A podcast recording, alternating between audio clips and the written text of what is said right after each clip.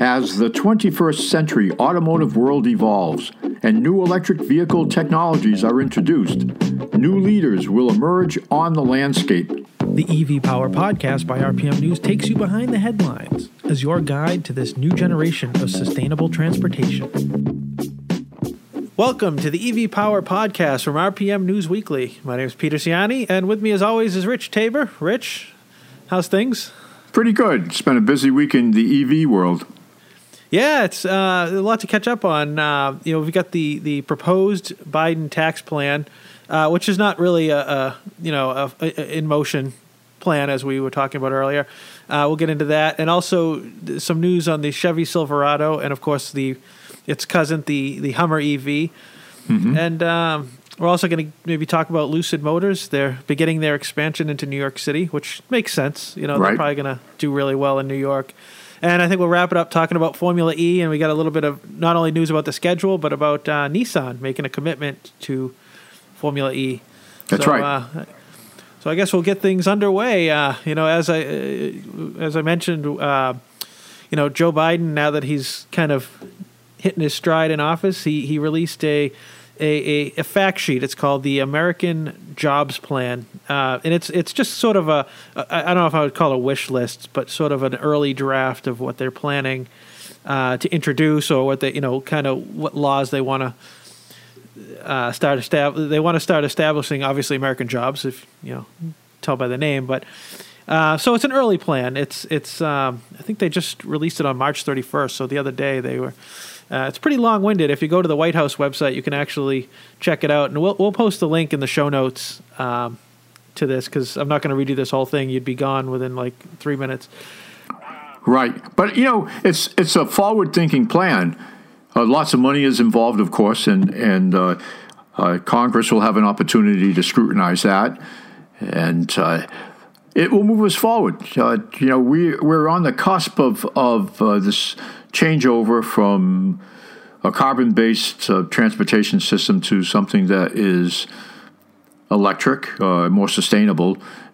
And I think this is a good step forward uh, when we take a look at it. Yeah, and uh, you know, there's an article by greenbiz.com and they sort of they sort of extract out the the key points as, as, far as this relates to transportation. I mean, there's a lot to the whole whole plan, obviously, um, with infrastructure and, and and improvements across the board to you know not just uh, EV cars but transportation in general. Right. Uh, so. So they, they you know they, they, they put together a nice little uh, sort of a bullet point list of, of some of the important the most important things and, and right at the top of the list is is EV chargers uh, and that is right. important. Well, you know, uh, maybe even before we get to that, Peter, uh, we may want to just mention that the proposal itself is a $174 billion proposal to specifically boost electric vehicles. And it includes 100 billion in new consumer rebates. And that's probably going to be a very big item and a very attractive item for a lot of potential uh, new car buyers.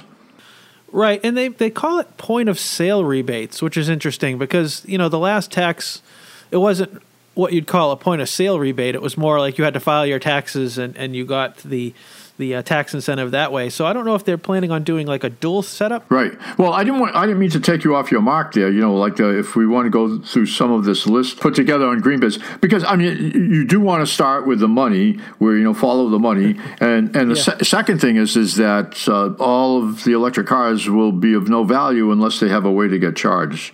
So right. that's you know the idea of boosting charges, and I think it's uh, the the goal is uh, to have uh, 500,000 charges uh, built out across the, the entire United States by 2030.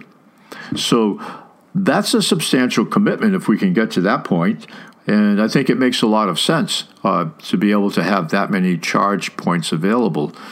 Uh, you know, yeah. but you know, just the whole theory of of of you know the different uh, ways of looking at uh, charging vehicles and uh, you know some of the things that uh, some of it is pushback, but some of it being you know just legitimate concerns that people have uh, for the t- you know from where they live. You know, if you live in a, a very densely populated city where parking on your streets is a very, very difficult thing to do. Uh, you know, there's some issues about you know, well, am I going to be able to charge at home? And uh, and some of that's predicated on the idea that you're going to need to charge at home. Uh, we don't have gasoline tanks in our backyard, most of us anyway. Uh, you know, so we don't fill up our car at home. So the idea of having more available charging stations, and of course also going hand in hand with cars that will charge up faster, uh, makes it you know a much more palatable way to go for the consumer who's concerned that you know they're this is too much of a change of a lifestyle. You know. Yeah, and uh, you know, Chargers is obviously like a big thing, and and I, and I kind of hope I, I, don't see that listed anywhere, but I, I was kind of hoping that that they would include either rebates or grants or you know something to encourage homeowners to install chargers in their own home. Because if i was going to buy an electric car you're talking about you know maybe 40 grand depending on the model and then you've got to spend money on the on putting in a level two charger because you uh, you know plugging in at night is it just doesn't work for it, it's not going to work for everybody. If you if somebody buys a, a you know a Mach-E and then tries to run it on just 120 voltage, I mean it's great you can, but uh, they're probably going to sell the car within a week because it's it's you know it's hard to own an electric car that you can't charge up either overnight to a certain degree. Uh, as a matter of fact, when I had when I was driving the Mach-E, I had the Mach-E a couple uh, a couple months ago, and it was at the most. I think it was the the coldest time of the year to get that car. It was just absolutely frigid, and there was really nowhere up in my neighborhood to, to charge it. You know, the closest charging station was about forty minutes away, and and it wasn't all that quick of a charger. So if I was driving down to from New Hampshire to Mass, I would have had to make sure it's charged before I leave the house and charge in Lowell, Mass, which is a which is a free charger uh, from ChargePoint, which is great. It's paid for by the town or I think the, the maybe the supermarket where it's at. But it's always busy because it's free and there's only one. well, let me let me let me rephrase the whole argument, okay? In this sense, uh, and, and, following up on uh, a little bit of what Peter Rawlinson had to say in a quick little video that uh, he had put together as he traveled with the Lucid Air through New York City. And I know we'll get to Lucid more later in the in the this program. But the point is okay, if you've got a car that can be charged up and deliver 500 miles of range, think about this for a second. What's the average number of miles that a consumer is driving in a month? Maybe, you know, a thousand miles. You know, because when, when you have cars that are on lease, for example, you know, you've got a, a, a lease point that's like, well, you can't drive more than 1,200 miles or 1,500 miles a month, and you have to budget your sort of your, your driving. But people still go ahead with leases. So if you've got 500 miles, let's call that, you've got about a half a month's worth of charge in your car. So even if you don't have a charge station at your house, you're going to go two to three weeks without even thinking about having to charge the car. So, you know, that, that to me is like kind of puts that into a different perspective. It changes the, the way in which people are looking at that. Obviously, when people travel, that's a whole different thing. But, you know, it's not a large, a large portion of the public that is traveling every day, you know, three or 400 miles. Uh, and even if you're a, a, heavy commuter, which I'll call anything over like uh, 120 miles a day in your commute, is sort of getting into that heavy range of commuting, uh, which I did myself. I had uh, a round trip of about 160 miles every day for a number of years. So that's the, I think that's part of the, the, the question. You, you know, you really have to look at that. I think I would benefit from having a, a charger here in in the backyard here attached to the garage. But there are a lot of folks uh, that live in the city. Let's say they live in apartment building, they live in tenements, uh, where getting a charging station is not that feasible.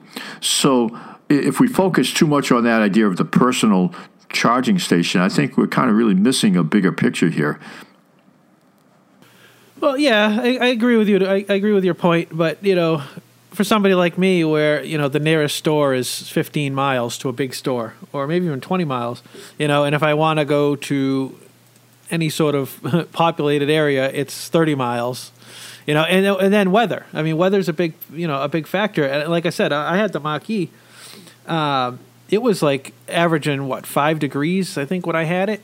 So weather affects even you know, even charging it, you know, the weather affects the operation of the car. It affects the, the optimal range. I wasn't getting more than 200 miles out of range at a full charge, you know, and and so uh, it is definitely a case by case thing. And I understand what you're saying. You know, it, it, um, if you live in a, in a in an area where you're close to chargers or or that they'll the, those areas that you can have a lot of chargers up here you know the only people who have a charging system who have charging systems up here is tesla i, I can't you know it, people knock tesla for all the you know uh, whatever but you know there's three tesla chargers in in my area that i could go to well uh, consider this if the plan is for 500,000 new electric vehicle charging stations.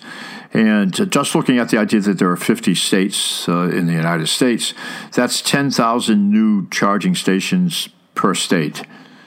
Now, obviously, some of it will be more concentrated in more heavily populated states, but that's an that's an indication of the size of this of this proposal. That's a pretty good amount of, of charging stations. Uh, if they're referring to like just a locale, you know, uh, you know, or if they're referring to, you know, if there's five charging stations here, that counts for, if there's five charging ports, is that count for five of those 500,000 or, is that one charging station that has five ports? Some will have 10, some will have two, some will have whatever is needed, you know, based on the population density uh, and other factors. Well, the wording says 500 chargers. It says Biden is con- Biden has been calling for a goal of 500,000 chargers built out across the United States. So I assume I take that to mean plugs, you know, 500,000 plugs. Right. Which well, is we, still a lot. I mean, that's not Yeah, know, yeah, sure, that's still a lot. But, you know, and then I looking at another document that was supposed to come from uh, a congressional staff email that uh, uh, came out of the transportation department. it says charging stations. So there's a little bit of of uh, ambiguity in the in the way we use that language. You know, when we say charging, I think we went across this too, where I, I seem to detect one time uh, where.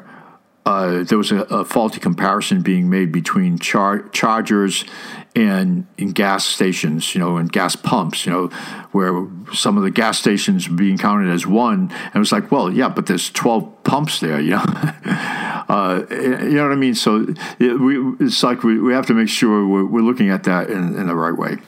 Right, and and the wording in the uh, in the document on the White House website also kind of mirrors what that article says. It, it does say uh, build a national network of 500,000 EV chargers by 2030 I, I kind of want to transition at that point, then, uh, but make one more comment about the, this plan, and that's that they're extending uh, the rebate program, and that's going to be a real key, I think, to not only for the uh, automakers because automakers like General Motors, uh, uh, they were out of luck as far as like enticing customers w- with the rebate because their their Bolt and not to mention the Volt, uh, which is long gone now, but the Bolt with a B uh, they're no longer able to get rebates. Customers aren't able to get rebates because they sold more than the initial 200,000 uh, zero emission vehicles that were part of the uh, first rebate program. So that's going to change. Um, and so, so, that's good. And, and, uh, and I'll just kind of roll that into, as we're speaking about General Motors here in this moment, uh, that uh, they had a big announcement uh, this week about a, a, a, truck. And we've heard a lot about trucks. We've talked about Rivian. We've talked about trucks, uh, you know, uh, the truck market itself uh, as, you know, as an EV market.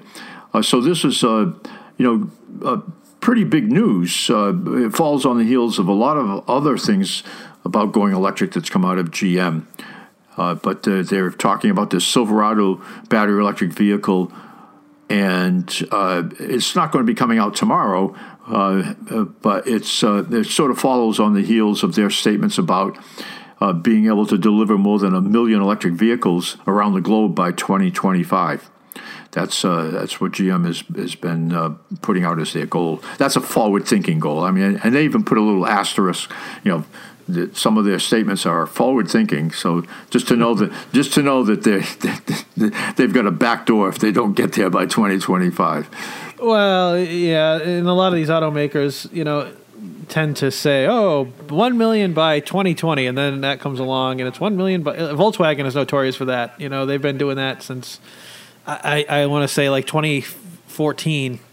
You know, they oh yeah, five years from now we want to be all you know mostly EV, and then you know, it- so I, I I'm very skeptical when I when I read those those Yeah. those sorts of things.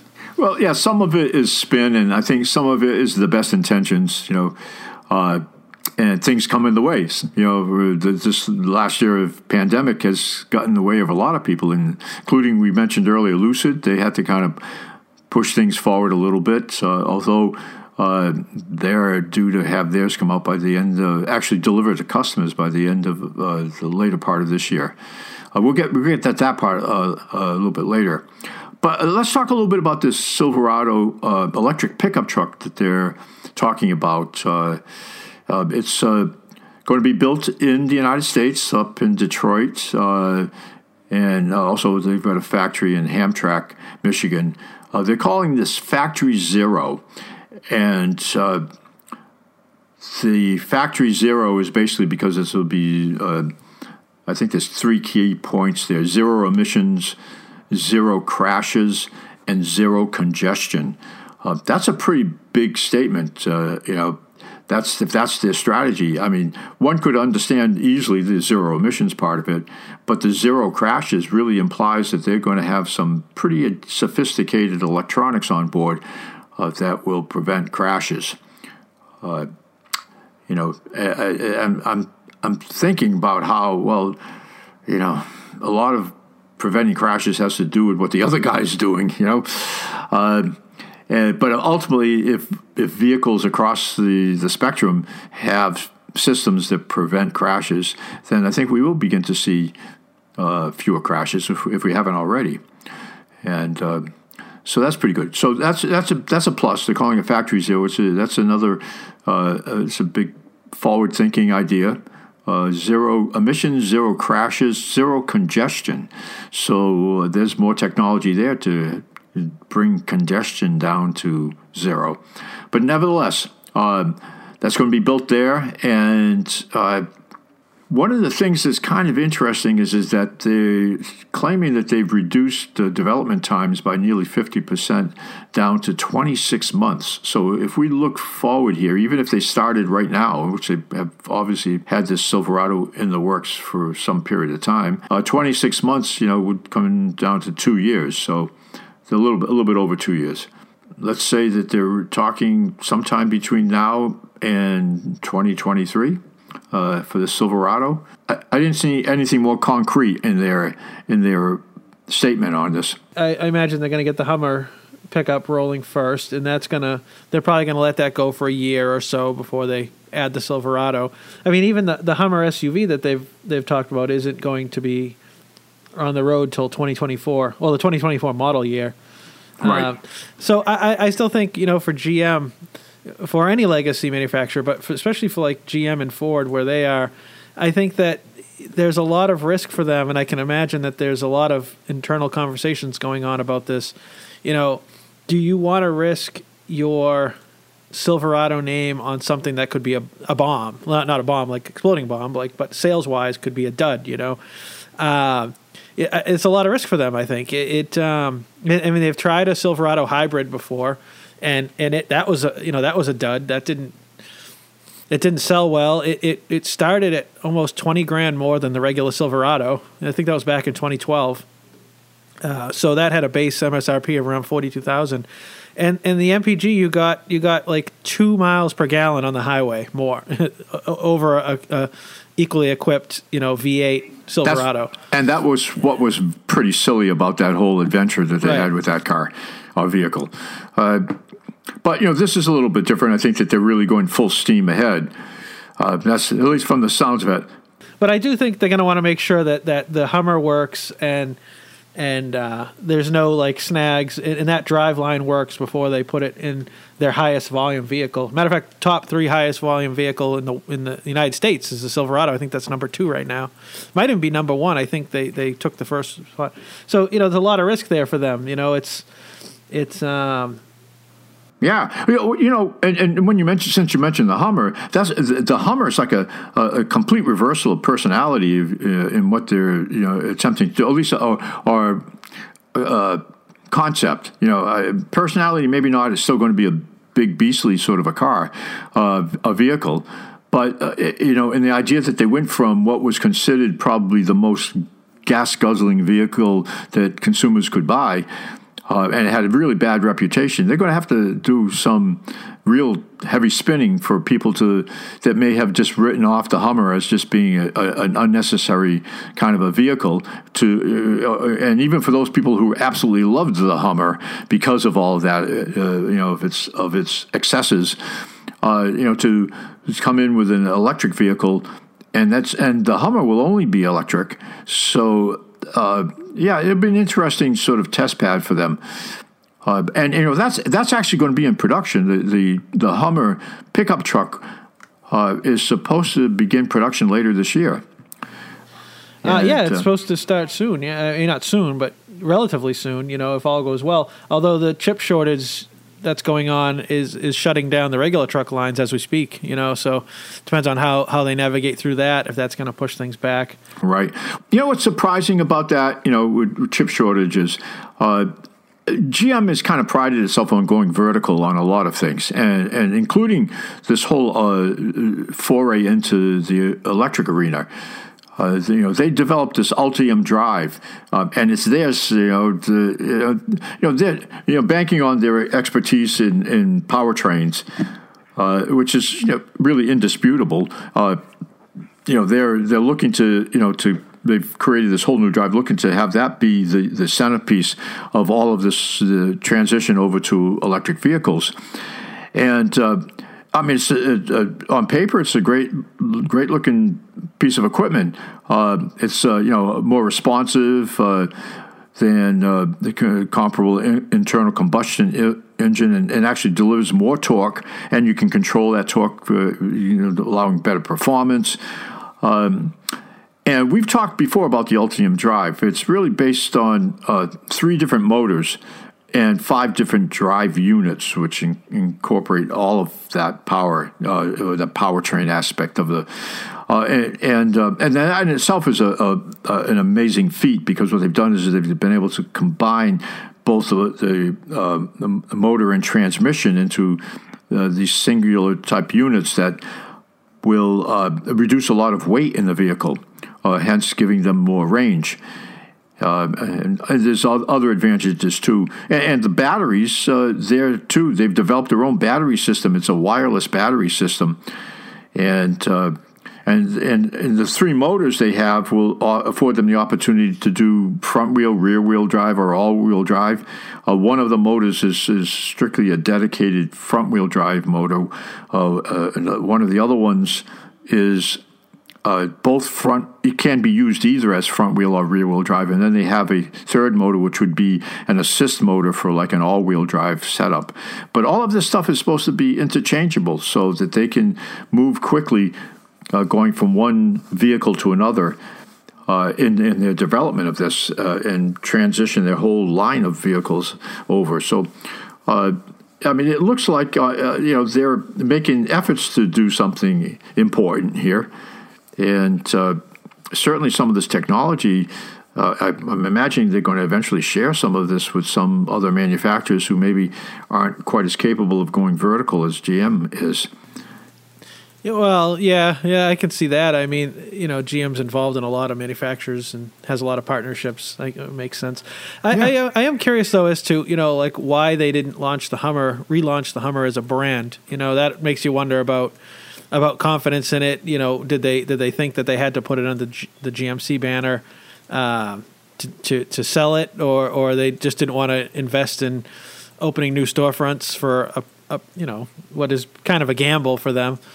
You know, mm-hmm. it would have been, been, I think it would have been more interesting to make Hummer uh, Hummer as its own brand uh, again. You know, sort of a standalone brand, but then because because in a way they're sort of it's going to compete in house to the Silverado and the and the Sierra, and then uh, in some ways, but I, I don't think that's going to be like the true competition. You know, the Hummer is still a lifestyles truck. uh, in, in the same way that the Rivian is still a lifestyle truck, is is even though it's a little bit more conventional of a pickup than say the Hummer and, and definitely the you know the Tesla Cybertruck. I, I think the real like battle is going to be the F one fifty EV versus this the Silverado EV. That'll be an interesting battle to watch, and and the, you know the F one fifty is rumored to be coming out by the end of the year as well. So uh, that'll be an interesting fight, you know, to see if, if there's a market enough, let alone for a, a true electric pickup truck, but two, you know. Uh, people will people will buy the Rivian, they'll buy the Cybertruck because it's it's so weird, and then, you know, the Hummer, but for the same reason people bought the original Hummer. Uh, but I, am interested to see the, the real commercial vehicle battle with EVs, and and and with, and and it also leads to like say the Transit van. You know, Ford their their they release specs on the e-Transit, which is coming out this year, and and even sort of it ties into a little bit. Just to back up a, few seconds, you know, going back to the Biden plan. You know, they're, they're, uh, a big part of that plan is to electrify transit as well as school buses. So you know, there's another market. Well, you know, and you know, we've talked a little bit before about uh, uh, GM's factories and and uh, and uh, a little bit about uh, you know the whole labor equation, uh, and you know the build America buy in America buy buy America. Um, I think that that's kind of like part of this. I, I, you really get the sense that what's going on is is is that there's some clear efforts to begin to look at the way we manufacture and what we manufacture and how much of it we do here in the United States, uh, and to make some headway on that. Uh, you know, you know, we everyone th- has said we've been losing ground, um, and uh, in many ways we have in certain markets anyway, or at least uh, certain commodities. The, uh, on the other hand, we've had some leadership in, in, in other arenas. You know, so I mean, there's a little bit of give and take uh, uh, in manufacturing in that sense as well. But you know, this is. I think there's a real tie-in. You know, we we talked about uh, Lordstown. Uh, you know, and that was a former GM factory, if I'm not mistaken. Uh, and you know, so GM may not be using it, but you know, there's there's a little bit of I think cross pollination going on with some of the the smaller companies uh, the startup companies and, and uh, companies like GM, uh, maybe more so than, than when we really realize. Uh, and there's also just some cross pollination going on with some of the startups. Not just the startups getting from the bigger companies, but the startups giving to the bigger companies. Uh, and that's my transition point here, if, if you don't mind, Peter, uh, to talk about Lucid. Yeah, uh, yeah, we could skip to Lucid. I was just to follow on your point, uh, just real quick on, on Lordstown. You know, GM actually is an investor in Lordstown, which is, is odd that they're doing their own thing. You know, talk about you were talking about you know their technology reaching into other other areas, and then but Lordstown is sort of going their own path, and it, it's kind of curious considering GM has so much money invested in them. Uh, mm-hmm. They even have a seat on the board, you know. So it's it's interesting that they're going their own way. They're going to use hub motors. They're you know they're not using the GM Ultium batteries. They're going to use their own. Yeah, that one surprises me that they wouldn't be using the Ultium drive unless it's not yeah. being offered. Maybe GM is is. Uh, you know, still developing it for themselves uh, uh, at this point, and wants to make the most of that before they begin selling it off to other other folks. Uh, you know, so that's a good example. But you know, I mean, one of the things that happens with a lot of this technology is is that you find we talk occasionally. You and I have talked about this, and other people who might be heavily engaged in automotive uh, conversations that uh, uh, racing has a big part in in a lot of what goes on with uh, these the development of some of these systems. Uh, you know, they're tested in a lot of different ways. They're tested on private tracks are, are tracks that ha- were you know time is being purchased by manufacturers so they can do test driving. Um, but also just simply in straight out racing. And uh, so I'm, I'm, using it as, as I said a, a, moment ago to kind of transition over to Lucid because one of, one of the inter- and the Lucid Air, which we'll talk a little bit about. Um, but uh, Lucid has been uh, has developed batteries that are and, and power supply systems that are being used in Formula E racing, which covers the whole international gamut of of uh, manufacturers. Uh, you know, you've got uh, uh, companies, big companies uh, across the board. Uh, you've got Nissan from Japan. You've got Mahindra from from India. Um, you know, you've got uh, Virgin. You've got uh, who are all racing Jaguar. Uh, you know. Uh, these are Audi, you know, these are all Mercedes that are all in Formula E, and so these, you know, but they're all using uh, technology that Lucid developed, and this is a company that most people don't even know about you know, at this point. You know, I mean. Uh, I'm not. That's not a criticism of Lucid. They're a startup. They've got. Uh, they're just ready, set to to actually um, start uh, delivering uh, their first vehicle, the Lucid Air, uh, this year, and uh, they just went through a big merger with Churchill Capital uh, almost it was almost 12 billion transactions, 11.75 dollar billion dollar tran, uh, transaction that they they proposed they've proposed for this merger. So, you know, they're making big strides. Uh, obviously, if this entire race series, which by the way is this weekend, which maybe by the time a lot of people listen to this, uh, the two races that are coming up this weekend in Rome uh, on Formula E will have already taken place. But uh, nevertheless, uh, you get a chance to, to watch Formula E racing. I think it's pretty exciting. And it takes place right in the center of some of the biggest cities in the world. And uh, this weekend is, is Rome.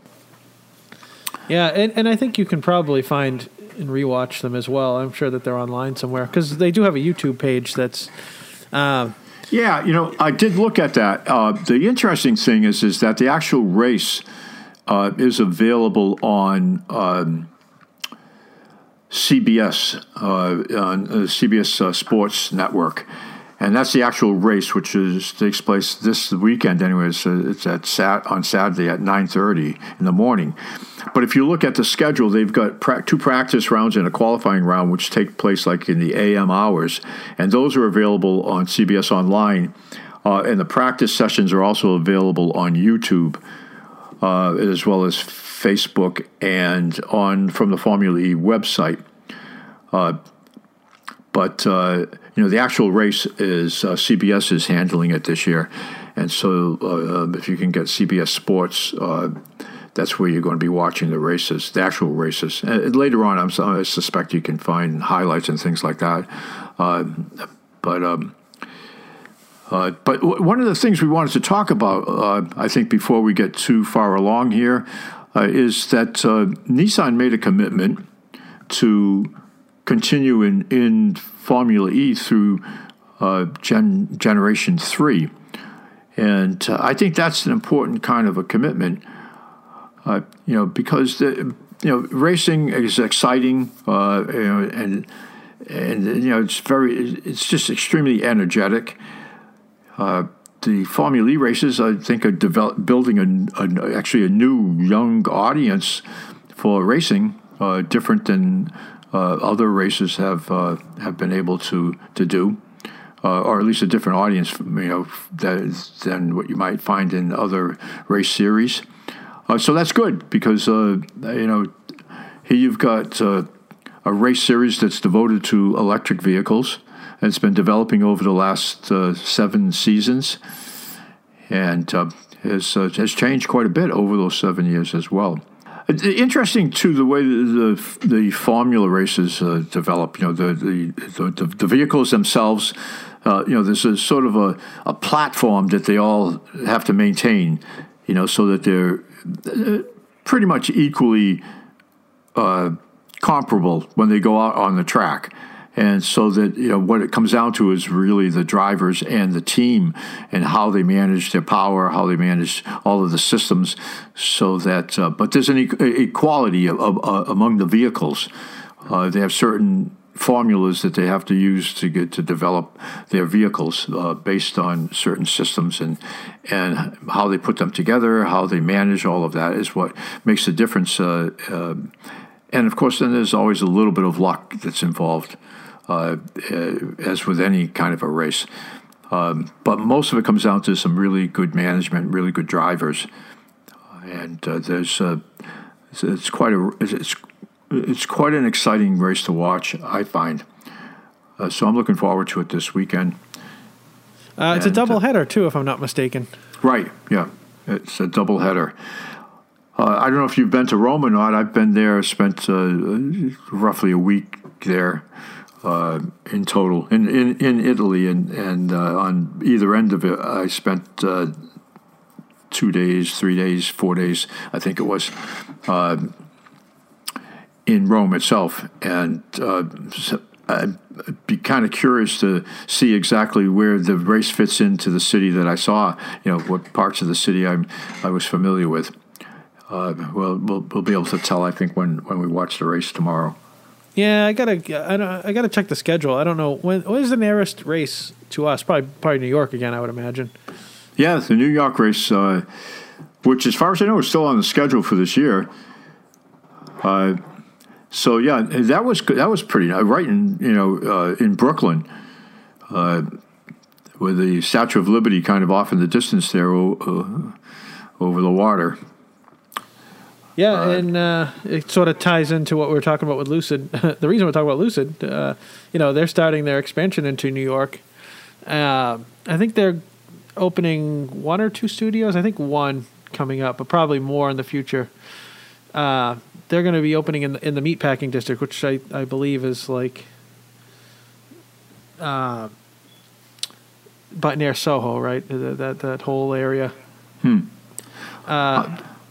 Well, I know that uh, uh, the, the the facility is is kind of like under renovation. Uh, you know, it's not like they're building a new building; it's a building they're they're uh, moving into and they're renovating it to, to for their purposes. And uh, so, yeah, uh, he's got he Peter Rawlinson, the CEO. Uh, he put together a, a nice little video of him driving through the city uh, to you know kind of do like a little test drive of, of Lucid, the Lucid Air showing up in the city. Uh, but that's uh, now they're getting they're really getting out there now. They've got I think at least four um four studios in California. They've opened two in in Florida, and uh, this is the first one uh, in, in the northeast area of the country. So, you know, they're really looking at areas of the country where population density as well as uh, income. Uh, the, the Lucid Air is a luxury vehicle, a mid sized luxury vehicle, and it's a true luxury vehicle, not just a, uh, spiffy looking vehicle. Uh, starting price of $69,900 for the Air Pure, which is that's the model, the, the Air Pure. Um, and uh, that one will give you well less horsepower than the upper trims but but, but even at that it's 480 horsepower. Uh, the, ra- the range on that one is 406 miles but uh, the higher trims will give you uh, over 500 miles on a full charge. And uh, they can go from 0 to 60 in under two and a half seconds. So, quite a performance car as well as being massively luxurious. If you go through just some of the features, I was just reading up a little bit on the new sound system they're putting a 21 speaker sound system. Um, that uh, is using a, one of the new systems, Atmos, the Atmos system from Dolby, and uh, what they've done with some of the, the electronics is, and sound reproduction is instead of just having like a, a let's say a warning signal that your seatbelt is not buckled, instead of it just coming out of the sound system, it's very much directed to the exact seatbelt area of the car. So your your ear hears it from the area of the car where that seatbelt is not buckled. Uh, when you hit the turn signals, they'll signal on you'll hear the sound of the of the turn signal on the side of the car where you're intending to go. Um, uh, blind spot alerts, you know, they'll be positioned to where the vehicle to, to give you a sense of where that vehicle is in your aural spectrum, not you know the aural spectrum instead of just visual. Uh, so it's uh, it's amazing what the, the, this new system will do. So that's just one of the many things that you would be spending your seventy thousand plus dollars on if you buy this luxury car. Well, you know, seventy thousand dollars, and I'm not you know, not to sound like you know that guy, but it really isn't that ridiculous for a premium car anymore. I mean, I just drove a you know, I just drove a almost ninety thousand dollar Dodge Ram, so nothing seems nothing seems to shock me anymore. Yeah, you know what right. I'm saying? Yeah, that's true. Uh, you know, it's a, it wasn't. It doesn't seem that long ago that ninety thousand dollars would have been for an exotic car. You know, you what, what, what's what's called an exotic car. Yeah, it's it's crazy. Well, well, Uh, you know, we won't go there right now because we're, we're pretty much at, at the end of our, our program here. But yeah, um, in a certain kind of a way, the the the, the Dodge Ram that uh, or the Ram you're talking about uh, from Stellantis. Uh, we have to remember that that's Stellantis. yeah, vehicle. I don't I, I don't put Stellantis on anything I write. just so you know. Just so you know. You know, the, the you- time you- the time will come. The time will come, Peter. No, but that but but uh, that but that Ram TRX that you're talking about, I'm pretty sure because uh, that's what you were driving. Uh, Yes. th- it is pretty exotic in a in its own way. It is. It is. It's sort of the last hurrah of the V8 engine, I guess, till the next last hurrah of the V8 engine. Uh, Well, But, we, uh, we, we won't be talking about that on EV Power Podcast. we're, we're on the Uh, wrong podcast to talk about a this a supercharged 6.2 liter that averaged about 13 Yeah. miles per gallon. Uh, So, yeah, yeah. yeah, yeah, yeah. It's, it's sort of like yeah. Uh, you won't find that in any of the EV cars we'll be talking about. Yeah. Well, you know, uh, soon enough there'll be an electric Ram out there. I'm sure. Uh, you know, an electric Well- TRX. We'll see. One, one thing you can count on is that some of the more powerful electric vehicles will put the power of that vehicle to shame. Uh, Yeah, I think that's I think that I think that's what we can expect. So if that's what you're into, uh, you know, just keep keep an eye on on the future of EV. Yeah. And with that, uh, keep an eye on the future of our show. We're going to wrap it up. So, uh, yeah, you can check us out at uh, rpmnewsweekly.com, and we're going to put up, you know, this show, and, uh, well, you probably have found the show on rpmnewsweekly.com, come to think of it. But uh, check the, you know, if you want to link to anything we've talked about, you'll see the links below. And, uh, yeah, Rich, I'll talk to you next time. Good to talk with you, Peter. All right, see you later. Take care. Thanks for joining us on the EV Power Podcast. If you'd like to hear more automotive news that goes behind the headlines, check out our other podcast, RPM News Weekly, or visit us at rpmnewsweekly.com.